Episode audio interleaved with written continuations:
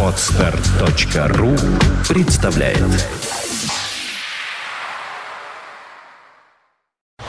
You are listening. You're listening to Internet Radio Fontanka FM. Fontanka FM. Замечательный, на мой взгляд, сейчас и на ваш взгляд будет тоже, да и уже хорошо знакомый вам, как пишут о нем в интернете, русский писатель, сценарист, режиссер, руководитель независимого творческого объединения Camel Студия, Верблюд, то бишь студия. Лев Наумов, привет. Лев, привет. Здрасте, Дмитрий, здрасте, дорогие слушатели. Давненько. Ну, мне кажется, что давненько. Но я все это время, честно говоря, Скрывался. занимался делом. Занимался делом. У меня есть чем отчитаться, и в частности, отчитаться книгой «Шепот забытых букв», книгой прозы, которая не так давно Я вышла. поздравляю, для пишущего человека выход книги — это огромный и настоящий праздник, я по себе знаю. Ни Новый год, ни день рождения, ни еще всякие календарные даты. Я знаю, что выход продукции полиграфической, печатной, любой. Вот для музыканта это пластинка, компакт-диск, э, для поэта сборник стихов, для писателя книга то же самое. Вот я держу в руках очень хорошо изданные в твердой обложке с хорошей бумагой кто такое издал и что это подробнее. Я поздравляю, вот искренне поздравляю, потому что знаю, какой это праздник для Да, писателя. да, па- спасибо большое. Э, Книга была выпущена издательством «Амфора» при участии московского издательства «Бертельсман Медиа Москва». Э, Это довольно странный, действительно, по составу сборник, хотя для меня это не сборник, это не- не- нечто в достаточной степени целостное. Странный он потому, что он объединяет малую прозу и драматургию, там 21 рассказ и три пьесы, и поверьте мне, за это время я написал намного больше. Это не то, что просто вывалено все, что, так сказать, было, но мне хочется верить, что есть некая связующая нить, связующее звено, э, которое делает из этого цельное произведение, которое называется, повторю, «Шепот забытых букв». Я представил, какие буквы забыл писатель, и они ему нашептывают в голове. А Действительно, писатель живет, живет, и забыл так примерно букв 15. Ну, тут Не пользовался ими долго. Тут скорее идет речь о каких-то архетипических буквах, а не о конкретных, как вы, э, наверное, понимаете. Нет, издание книги действительно это очень важное событие, как говорил, по-моему, Косарь, что мы издаем книги для того, чтобы не работать над черновиками слишком долго. И э, мно- много черновиков я себя скинул, когда эта книга появилась. Конечно, удобно. Она компактная, на полочку поставила, вроде как уже готова. Уже все. А тогда в бумажках лежит в диком количестве. Так, так сподручнее, так как когда это дело уже напечатано. А куда черновики деваются? Ну, вы понимаете, мы все-таки живем в 21 веке, поэтому черновики складываются, точнее, не черновики, я прошу прощения, это все-таки, когда это напечатано, это уже не черновик, да? Нет, а вот, э, кстати, пишется исключительно в цифровом варианте на чем-то, на каких-то носителях, или все-таки от руки на бумаге тоже? Нет, текст пишется, конечно, исключительно на компьютере, но... А э, бывает такое, что вот в панике, ну вот пришло, да, вот просто пошел поток. Дайте, дайте, дайте, вот что угодно, салфетку, что угодно, карандаш. И вот что-то начинаешь писать, э, и потом это же остается, но потом ты перенес это, но бумажка-то остается, ее жалко выбрасывать. Не жалко, абсолютно нет. Ну, это- хендмейд же. Нет, мне абсолютно к этому вот, фетишизму этого нет. Бывает, естественно, но все-таки чаще всего, в таки- когда мы говорим о таких обстоятельствах, то речь идет не о каком-то большом связанном пассаже, а идее, да, некой концепции, или, например, например, неком персонаже.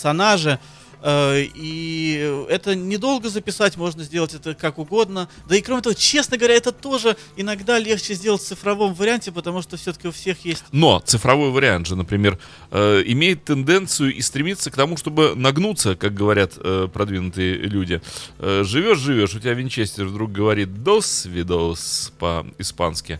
Вот. И ты такой «А! А! Где?» Или ноутбук то же самое. Раз и умер. Или украли, упаси бог. И что?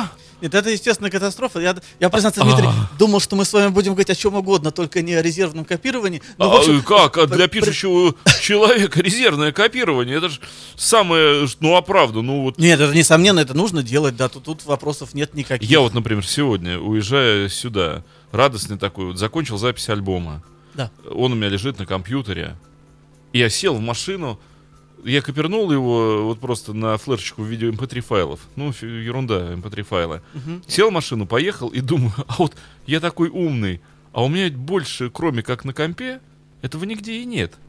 И если сейчас, например, вот мой винчестер возьмет и скажет крак, то больше этого нигде нет. Вот я старался полтора года, что-то делал, а это существует в единственном варианте у меня на винчестере. И если оно там кончится, то что я буду делать? Ну, Как на- пели в КВН, пойду повешусь. Ну, вот шутки шутками. Я даже не сделал никаких резервных копий ни на внешний диск, ни еще никуда. Вот просто ничего нет. Не, ну напрасно вы так, конечно, надо делать копии. Это А раздолбайство российское. Ох, вы знаете, мне кажется, что сейчас как раз э, время, когда самые разного рода стереотипы относительно России, они теряют свою актуальность. Я не думаю, что сейчас уже можно говорить о том, что это какая-то такая тотальная национальная черта. Э, Я Мы думаю- перестали быть раздолбаями. Не думаю, что просто это имеет под собой национальную природу. Я знаю много раздолбаев из других государств, признаться, да. Знаю очень и очень таких ответственных менеджеров среднего звена из нашей страны. Нет, мне кажется, что, понимаете, вот я понимаю понятие глобализации несколько шире, чем э, в экономическом или даже климатическом смысле. Нет, люди, к несчастью, унифицируются так или иначе, поэтому я бы не стал говорить о том, что эта черта национальная. Ну, кстати, Да. э, опять же, вот по себе могу сказать, э, ведя работу вот над своим, да, вот этим проектом, мне нужен был еще материал, я вспомнил, что у меня валяется где-то. Я спиной помню, что валяется. А как он выглядит, я уже забыл, потому что я начинал там эм, вот эту вещь в девятом году или в каком-то, ну, такой долгий ящик. И как мне было при... А я знал, где это лежит. Вот, убрано в папочке, и я полез, достал вот эти вот начерканные бумажки, которые уже успели немножечко пожелтеть, немножечко околоветь. Вот, достал три или четыре бумажки разных вариантов, я тогда работал, там что-то начеркано, что-то на вот это вот. Я достал и посидел несколько дней над этим. Как приятно было взять свои же рукописи, вот уже, получается, пятилетней давности, собрать из этого что-то, уже свежим взглядом на это дело посмотреть и спокойно скомпилировать э, вот какое-то произведение. И сделать его, все вот сделать под ключ. Вот его только что не было, оно лежало в каких-то вот э, оборванных вариантах. Где-то там хранилось, а так было бы это в виде файла, ну, Не знаю, нет, понимаете, в чем дело? Мне кажется, что я воспринимаю текст как существующий отчасти вне зависимости от носителя. И на самом деле это одна из лейт-тем этой книги под названием «Шепот забытых букв», собственно говоря, да. Но она посвящена так или иначе... Ну, сейчас я сделаю небольшое отступление. Вот, кстати, это очень Да. важно, действительно. О чем э, сии произведения? Вернее, ну, понятно, что они все о разном. Они имеют какой-то общий вектор, может быть, психоэмоциональный, может быть, информационный какой-то. Вот что объединяет эту книгу, произведение этой книги, кроме обложки? Вы знаете, э, если честно, мне очень дороги слова Бернарда Шоу о том, что последний человек, которого стоит спрашивать о смысле или о векторах, это, собственно, автор. Потому что если что-то в тексте получается, то автор является первым человеком, от которого ускользает смысл. Э, я могу на эту Есть тему какая-то порассуж- концептуальность здесь? Да, естественно. Для меня есть, но возможно, что она не получилась, возможно, что для читателей все не так. Но читателям Но для меня И же хорошо было бы сориентировать, во всяком случае, Да, конечно. важно. А что они будут так просто читать книгу? Да, Вот мы да. сейчас раз и мы объясним, что им надо читать там. То, о чем я думал, когда я все это делал, я могу попытаться сформулировать. А, дело в том, что мне кажется, что сейчас наблюдается некий э, кризисное и спорное состояние религиозного мировоззрения. Достаточно сомнительное состояние научного мировоззрения. И эта книга — это способ такого словоцентричного мировоззрения, да, потому что вначале, знаете ли, Дмитрий, было слово. То есть для меня вопрос, у кого оно было и какое оно было, но оно, наверное, вначале все-таки было. И э, каждый рассказ, каждое произведение — это попытка вот с этих позиций посмотреть на разные понятия, на разные концепции, там, какой-то рассказ может быть обсуждать, что такое Бог, какой-то, что такое судьба, какой-то, что такое удача и так далее, да. При этом э, нужно отметить, что знаете, был такой э, прекрасный, на мой взгляд, один из моих самых любимых анекдотов. В чем разница между физикой и философией? Если в философии каждая новая концепция громит и разносит все предыдущие, то в физике каждая новая концепция очень любит включать в себя все предыдущие как частный случай. да. А, как Да, частный как, как случай. частный случай включать так просто. Да, вот э, с- мне кажется, что вот такой словоцентричный взгляд на вещи, он абсолютно, по крайней мере, он очень дружественен. Он не противоречит религиозному, не противоречит научному, если там религиозный и научный, знаете, это две армии, да? Ну да. Да, в общем-то. Одни других жгли на кострах, другие первых там как-то иначе с ними расправлялись. А вот Но- что интересно, кстати, э, ученые почему-то очень любят фразу, что наука всесильна. А вот я никогда не слышал, чтобы э, священнослужители говорили, религия всесильна. Не, они просто ставили на костер, поэтому да. Нет, не ну это, говорили. это только одна конфессия. Не всесилен Бог, да, то есть это И как- только в определенное сумасшедшее время. Это как какие-то люди, э, немножечко вот как бы проявившие себя. Слушайте, это время на самом деле сильно затянулось и имело далеко идущие последствия. Я скажу так, я просто, я не не помню, Дмитрий, знаете ли вы такой факт моей биографии, но я вообще по профессии это математик и защитил две диссертации, поэтому то есть тут я немало времени провел в размышлениях на эти темы. И должен вам сказать, что когда-то в Scientific American была занятная очень статья о том, что э, для того, чтобы попытаться смоделировать или осознать э, зарождение мира, ну то есть ус- условный большой взрыв и так далее, нам нужен некий гипотетический эксперимент в 57-мерном пространстве. Откуда они взяли число 57, это из статьи не следовало. Мне вообще загадка, почему они так э, мощно педалируют на этот большой взрыв, когда, в общем, сами же утверждают, что такое количество э, ну, самых разных показателей говорят иногда об обратном.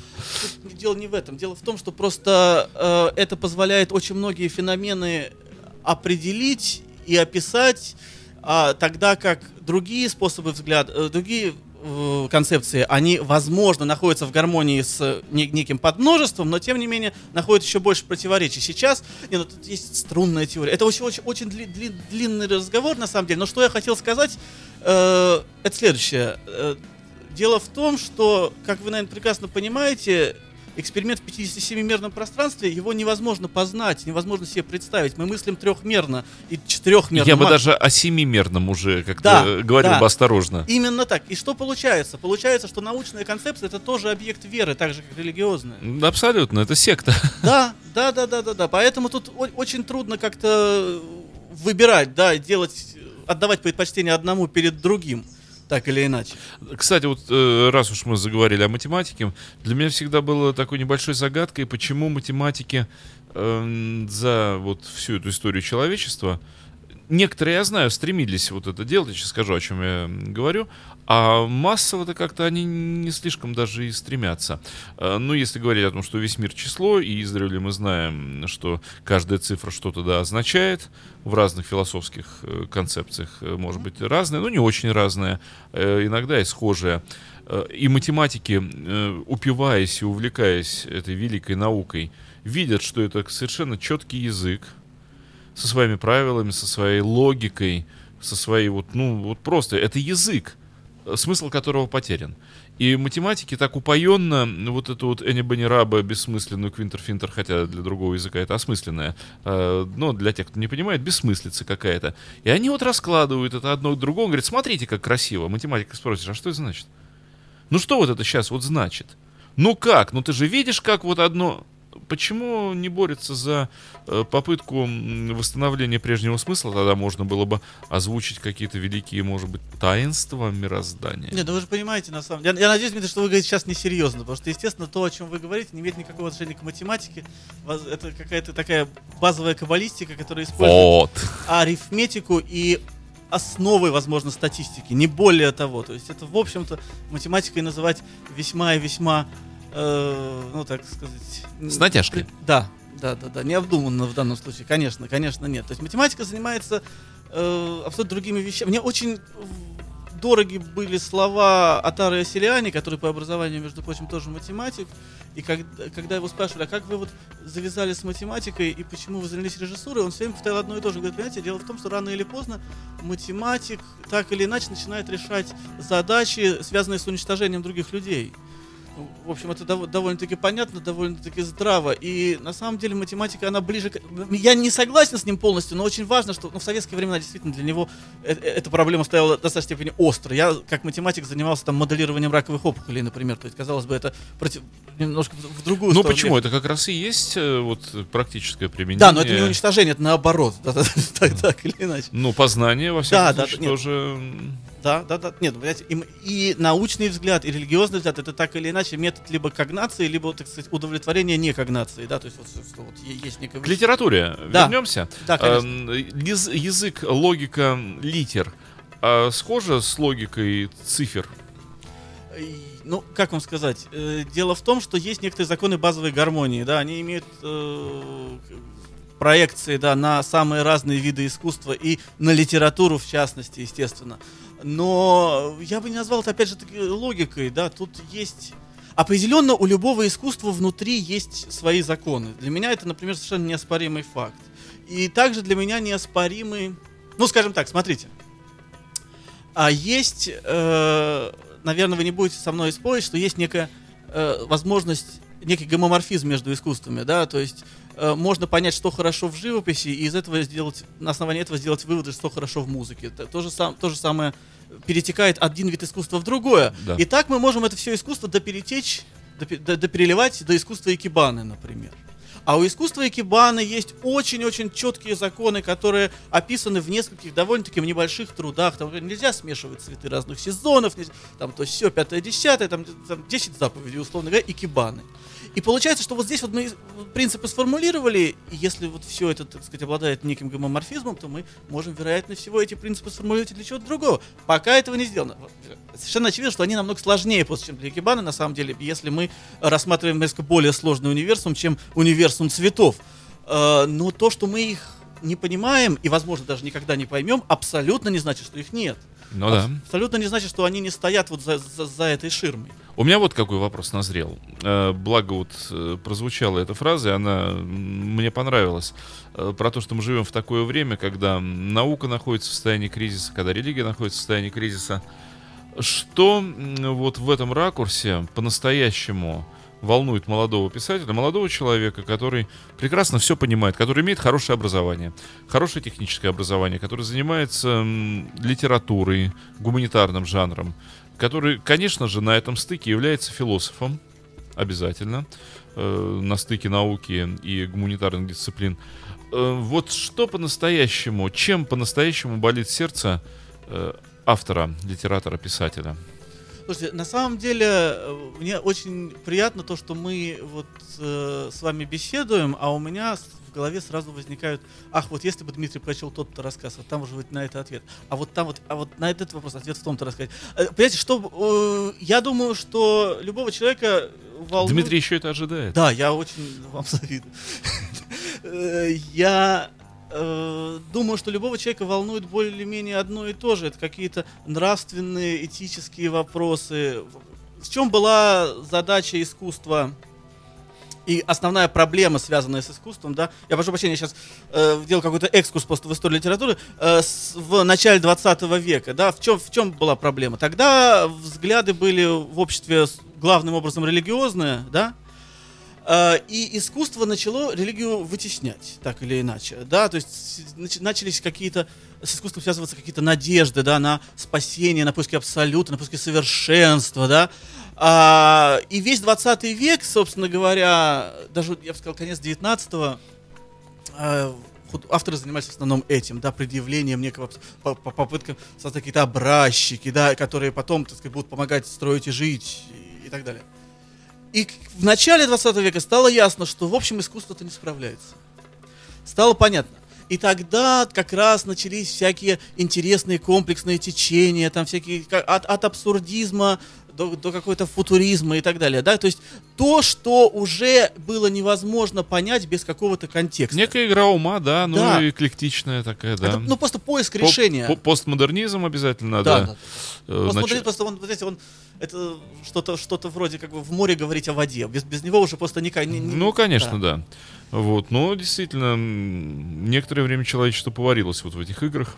И то, что я хотел сделать вот в этой книге «Шепот забытых букв», это э, попытаться достаточно архаичными способами. э, неоднократно говорили, что проза такая достаточно винтажная, достаточно э, такая стилизованная, как всем кажется. Хотя на самом деле э, я со- совершенно искренне мыслю таким образом.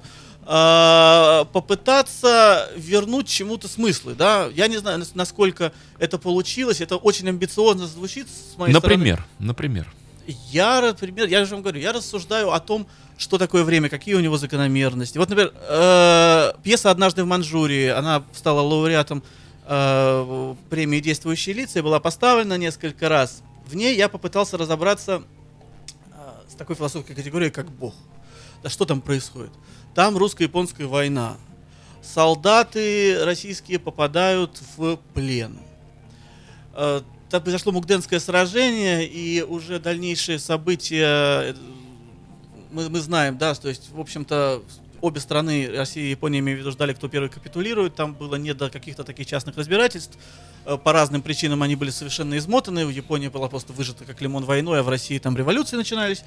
А, важно не это, важно то, что а, там применена такая штука. Э, решен, решили японцы, якобы, да, что они будут казнить или миловать солдат через одного.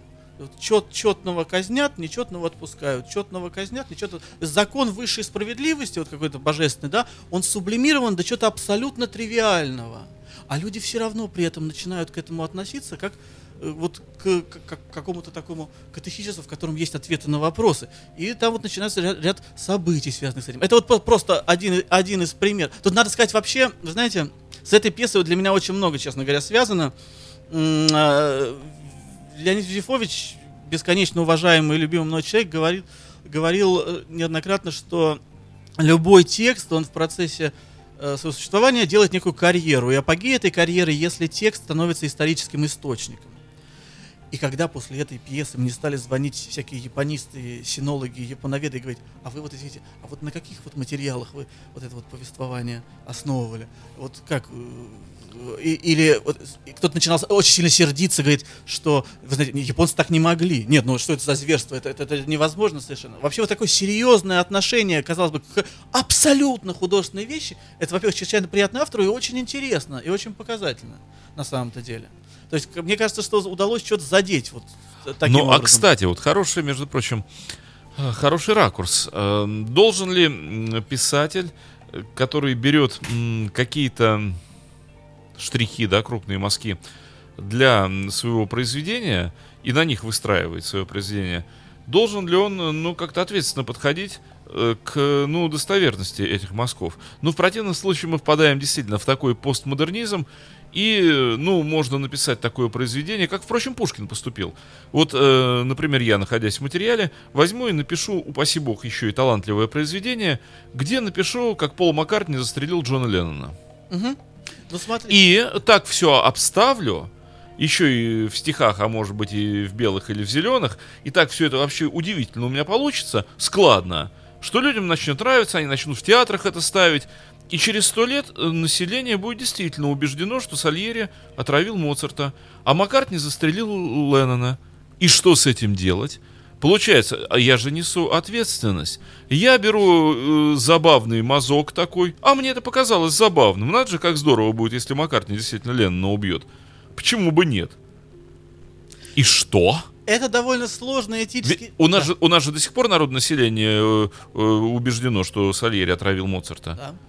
Нет, слушайте, ну, таких, таких примеров, во-первых, мириады. И, честно говоря, мне куда больше э, нравятся несколько более масштабные примеры, да, когда, например, у нас же ведь все убеждены абсолютно, что викинги носили шлемы с рогами. Да. Шлемы ага. с рогами носили край крайне редко избранные люди, но они страшно подходили Вагнеру под его оперы, просто смертельно. И поэтому теперь у нас в сознании все викинги обязательно... Они все, да. да ну, вот во-первых, во-первых, у нас все викинги это Астериксы и Обеликсы. Да. Вот, и все они, да, обязательно с дубовыми щитами и рогами. Да, это, это просто неприятно. Вы понимаете, в чем дело? Э, вы, мне кажется, затронули сразу две темы. Первое — это какой-то писательский долг. Вопрос писательского долга, он фундаментален и огромен, и каждый, я думаю, на него отвечает сам. Но вы понимаете, в чем дело? Поскольку у нас представители практически никаких профессий считают, что они ничего никому не должны, мне кажется, что писатели ну, наверное, в меньшей степени могут так заявлять. То есть можно говорить, если говорить, что у искусства есть какая-то все-таки назидательная функция, в чем я, кстати, далеко не уверен, я это сейчас не утверждаю, то у него есть два орудия, да, главные. Это пример и контрпример. То есть поэтому, так сказать, вот можно воевать со стороны добра, можно воевать со стороны зла. Вот как, знаете, на примере кино. Вот кто у нас воевал со стороны зла всегда и, в общем, пытался со, вот именно с этой стороны подходить к вопросам этики? Это, естественно, в первую очередь Ларс фон Триер, да?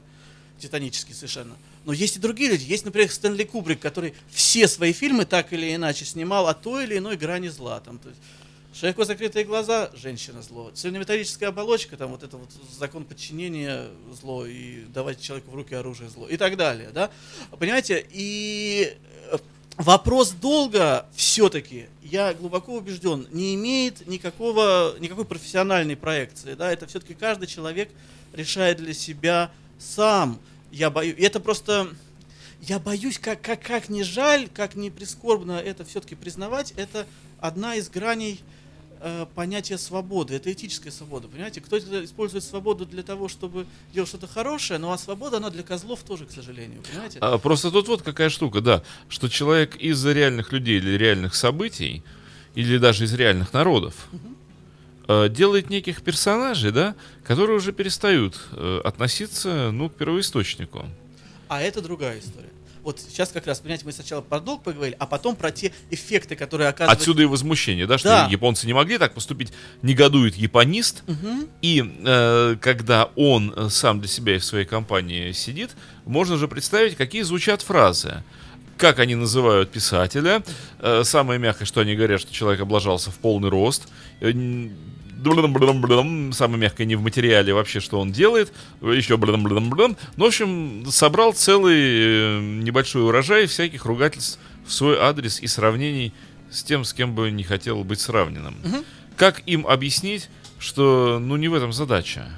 А, я считаю, что в данном случае не надо ничего объяснять. Поверьте, писатель такая уникальная работа, э, что честно сказать, я получил массу удовольствия от этого, от этого факта. Объяснять никому ничего не надо, это все равно, что объяснять там, я не знаю, ну вот, например, там водителю, как работает там, не знаю, сантехника. Это не всегда интересно. Это просто это од, од, од, а, одна сфера знаний и другая сфера знаний. Ну да. Или э, пассажиру, как работает инжектор. Да. Ему да, совершенно да, неинтересно, да, совершенно. едет машина или не едет. Это правда. Просто есть здесь разные совершенно вещи.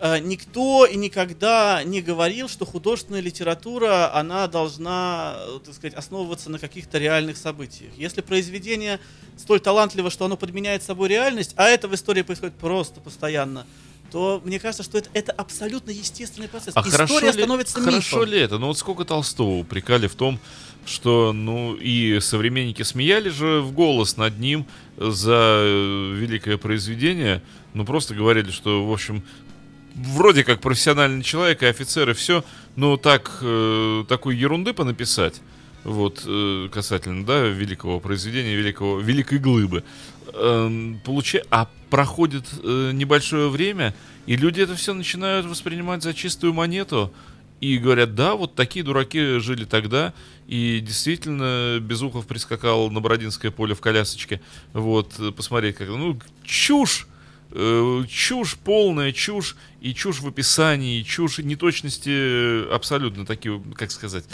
плохие неточности, порочащие э, события неточности. Э, и профессиональные люди говорят, ну зачем же так? Ну, ну зачем? Ну узнал бы, сходил и написал бы, как было. А начинают изучать события по произведению. И что делают в школах? Параллельно, да, историк рассказывает о том, как происходила война 12 года, а литератор говорит, а вот почитайте описание. И люди, вот предположим, возьмем такого уникального ученика, которому интересно учиться, парадокс такой, да, вот есть, предположим, такой мальчик или девочка, и он действительно с удовольствием читает учебник истории, вот тут шли, тут, значит, оборонялись, тут Смоленск, тут это все, а подробности из Толстого берет. И в голове у него, простите, но начинает возникать ахинея, мощная такая и неправильная, благодаря графу. Вот граф не позаботился о том, чтобы аккуратно подойти к материалу. Ему что-то другое там нужно было, дуб описывать на 40 страницах. Э, вот. Кстати, ботанику по дубу бы еще Толстовскому угу. изучали, как князь Андрей там дубом поражался все. Э, вот. Э, ну, не знаю. Либо тогда в школах, что ли, не преподавать такие неправильные вещи. Ну, потому что складывается же, складывается картинка и складывается набор знаний. И потом человеку очень трудно 99% вообще даже потом не заботится о том, чтобы что-то почистить в своей голове. А тут маленький 1% с огромным трудом потом изымает из себя вот эти прилепленные глупости, и тот до конца не может с ними расстаться.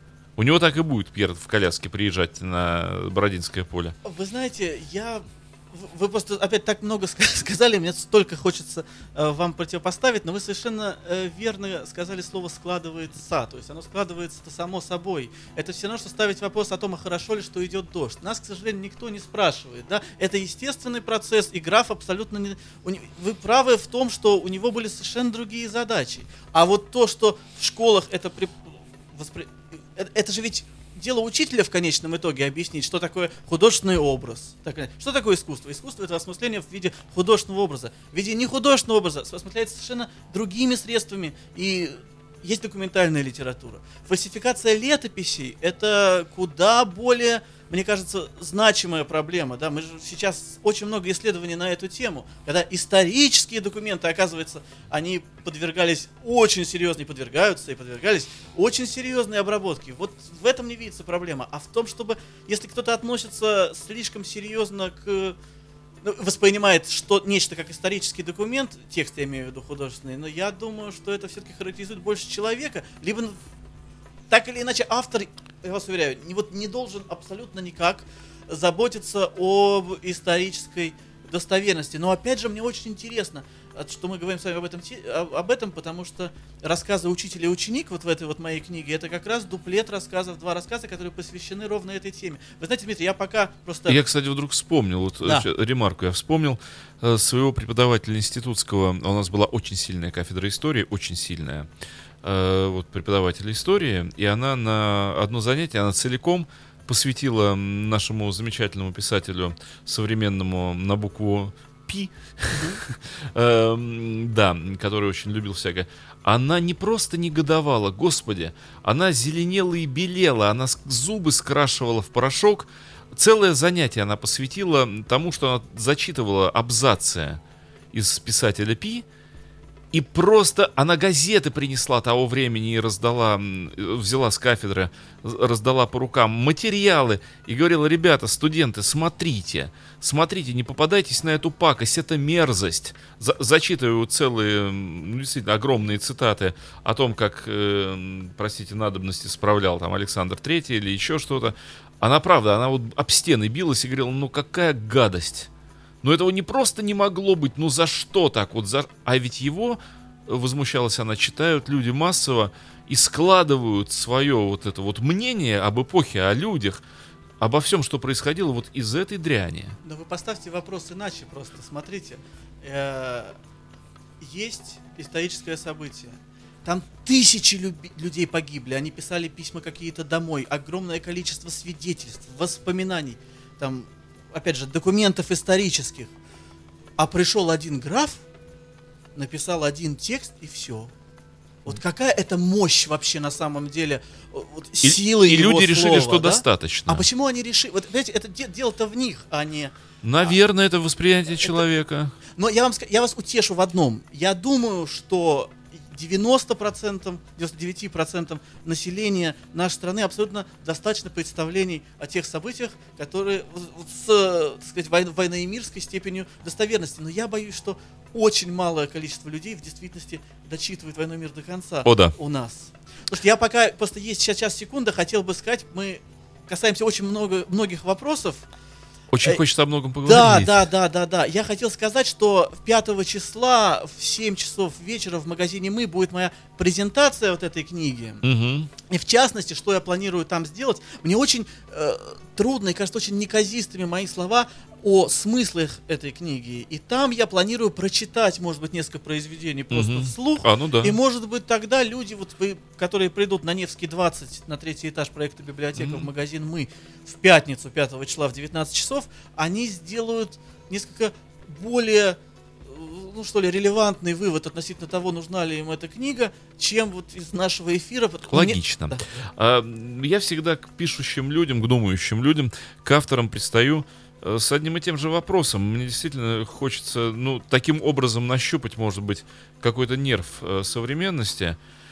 Э, вот что предлагает в данном случае писатель Лев Наумов, ну не то, что предлагает, глупо так говорить, Эм, что можно предложить человечеству, которое, как всегда, находится в каком-то перманентном кризисе, вот уже и в 21 веке в начале снова находится в состоянии кризиса, и снова не может найти лучшего выхода из него, как убийство себе подобных.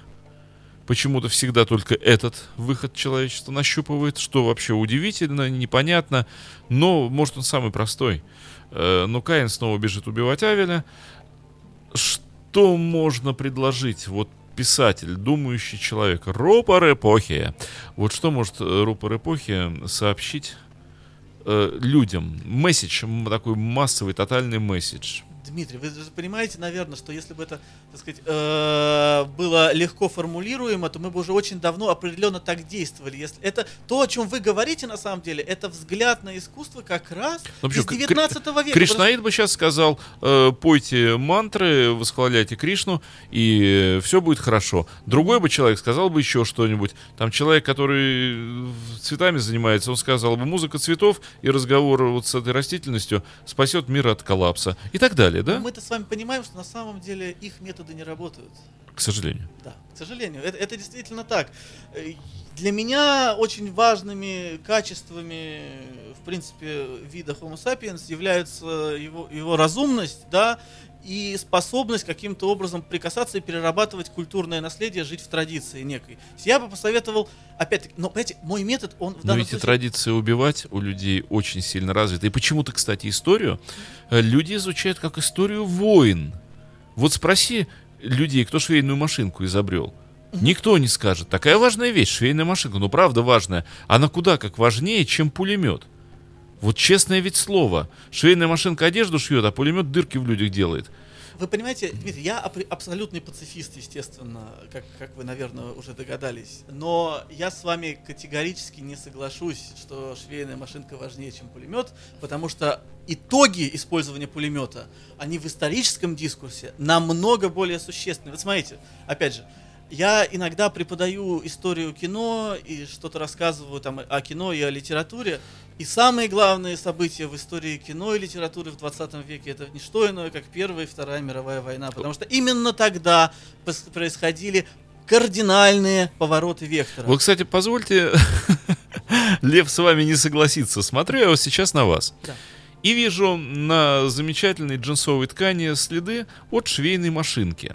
То есть швейная машинка в вашей жизни присутствует. Вот она, вот он шовчик от нее. А вот следов от пулемета, слава тебе, Господи, я на вас не вижу. И дай Бог, чтобы и дальше этих следов на вас не было. А напрасно, потому что если... Что напрасно, вы... чтобы следов нет, от нет, пулемета не было? напрасно не видите, потому что если бы, например, хотя бы один пулемет где-то в прошлом где-нибудь оказался бракованным и, например, не убил бы кого-нибудь из моих предков, возможно, я был бы совершенно другим человеком, мы бы сейчас с вами не разговаривали. Мы все в следах от пулемета, вы поймите, что каждый... Вы знаете, что такое эффект бабочки? Кстати, вы меня, ради бога, простите, но вот про эффект бабочки здесь рассказ странный анекдот есть, очень подробно. Мы все время топчемся по моим рассказам почему-то.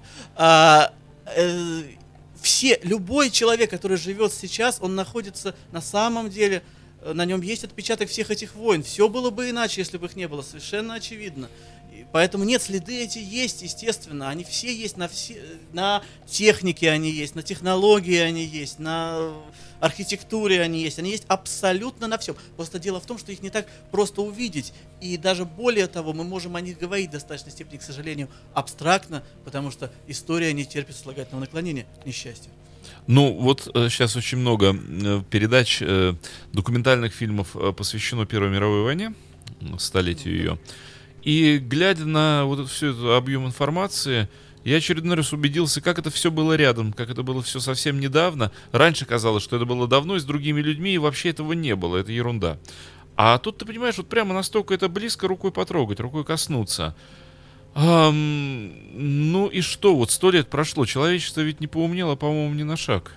Нет, определенно, определенно, конечно, не поумнело. Просто дело в том, что человечество а сейчас то, что мы наблюдаем, это такой кризис сложных систем. Да, у человечества совершенно изменилось ориентация и взгляды. Опять же, вы простите, что я всем к 19 веку, но просто, коль мы затронули эту тему... По Бродскому защитном век 20 если да, был да, уже да, век 19 да, да, да, абсолютно, абсолютно точно.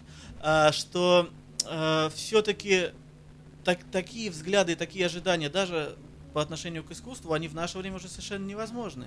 Общество совершенно другое, оно куда более, там, скажем, ну, о- ориентировано на другие ценности, да? Но тоже странная вещь. С одной стороны, какие-то айподы, какие-то там, не знаю, вот коммуникации безумные, космос, те- технологии нечеловеческие, казалось, так интересно, так здорово.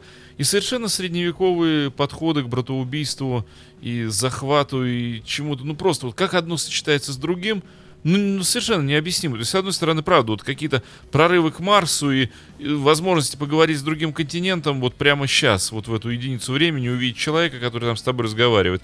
Ну, то, о чем раньше только люди в сказках писали. Яблочко, тарелочка с каемочкой, там, ну, немыслимые сказочные вещи. А вот они реальные, на руках, то, о чем люди мечтать никогда не могли. И медицина может сделать то, от чего раньше люди там дохли э, тысячами, а вот оно раз, и, и все это видно насквозь, и что-то уже чудо, чудо, чудо, чудо, а при этом вот пещерное сознание совершенно. Дело в том, что чудом это было как раз тогда, когда это чудом воспринималось. А сейчас у нас это абсолютно логичный, абсолютно разумный итог э, технического, в частности, в основном мы вы говорили про технику, техни- технического прогресса. И ничего другого. Вы, вы смотрите, да, это же ведь очень важный момент. Мне- для меня намного более странно, чем все, что вы говорите, э, является другое. То, что у нас у каждого есть в кармане да, устройство. Мы можем, в общем, прочитать практически любую книгу Да. любой момент. Мы можем посмотреть почти любой фильм. Но люди-то на нем занимаются другим, они птичками сбивают свиней. Вот в том-то, вот, вот, вот, совершенно, да, Да. фантастика. То есть вот да- дали, собственно говоря, что-то совершенно колоссальное, да, а им вот используют это по сути как палку-копалку. Ну так значит, оно вот в массе так, таки- так вот и нужно было, да, оно нужно людям вот и, именно в таком качестве. М, Понимаете? Да. Просто это вопросы воспитания, то есть вот человечество сейчас находится в А, огромном а смысл-то, нет, а, действительно, смысл-то, когда тебе дают сложнейшее устройство, а ты им вот палка-копалка, А да. ты смысл в том, что все-таки некоторые люди его используют по назначению, Может- и они двигают все остальное Может вперед. быть, к айпадам молоток еще приделывать рядом, ну так, чтобы гвоздь можно было забить. Ну я не уверен. Чтобы смысл какой-то был в этом приборе. Слушайте, я сейчас скажу страшную мысль. Или открывашку для бутылок. страшную Ну, мысль скажу, честно говоря. Вот вы на меня сейчас не обижайтесь, но вот серьезно. Я думаю, что все-таки вот тотальное образование это неоднозначное добро, если честно. То, что абсолютно все поголовно, вот, скажем, так сказать, э, развиты примерно одинаково, это вызывает большие вопросы. И именно это является, оборотной стороной этого является то, о чем вы говорите. Ну а как? Э, В начале 20 века очень разно были все образованные, привело это как раз э, куда как к печальному А вот- варианту, что люди не образованные, но более нахрапистые, э, ну просто взяли и поубивали образованных. Нет, тогда как раз начался этот прирост, на самом деле, прирост. Вот, когда искусством, в частности, давайте все-таки сфокусируемся на этом, но это можно спроецировать на любую другую сферу человеческой жизнедеятельности. Занимался там, не знаю, десятая доля процента населения. Вы смотрите, мы называем это Меньше, золотым, меньше. да, конечно, золотым веком. Но я имею в виду, не занимаясь не только как авторы, да, но и как потребители искусства. Когда у Пушкина при жизни были тиражи, там, не знаю, полторы, у Пушкина, да, полторы тысячи экземпляров. Да. А тогда, то, что было тогда, это золотой век. А сейчас, сейчас совершенно другая ситуация. Ладно, извините, у нас время заканчивается, значит, К сожалению, час всех жду как всегда. послезавтра. Да, послезавтра в 7 часов в магазине книжном «Мы», Невский, 23 этаж. До встречи, спасибо. Лев, спасибо за книгу. Вот, э, мне очень нравится, во-первых. Цвет, я могу сказать, что книга сделана, вот если э, кто-то любит группу Genesis и альбом Wind and Wuthering, э, то, собственно говоря, мы имеем вот то самое дерево, да? Оно? Нет, ну не, оно, не, не непосредственно оно, но да, эти, этимология, в Оф- общем, оформлена примерно вот в том же цвете. Мне очень нравилась всегда эта обложка, серая вот такая осенняя. И книжка оформлена точно так же. Ну и на задней обложке прекрасный лев в такой красной рубашке. В красной рубашоночке, красивенькой такой.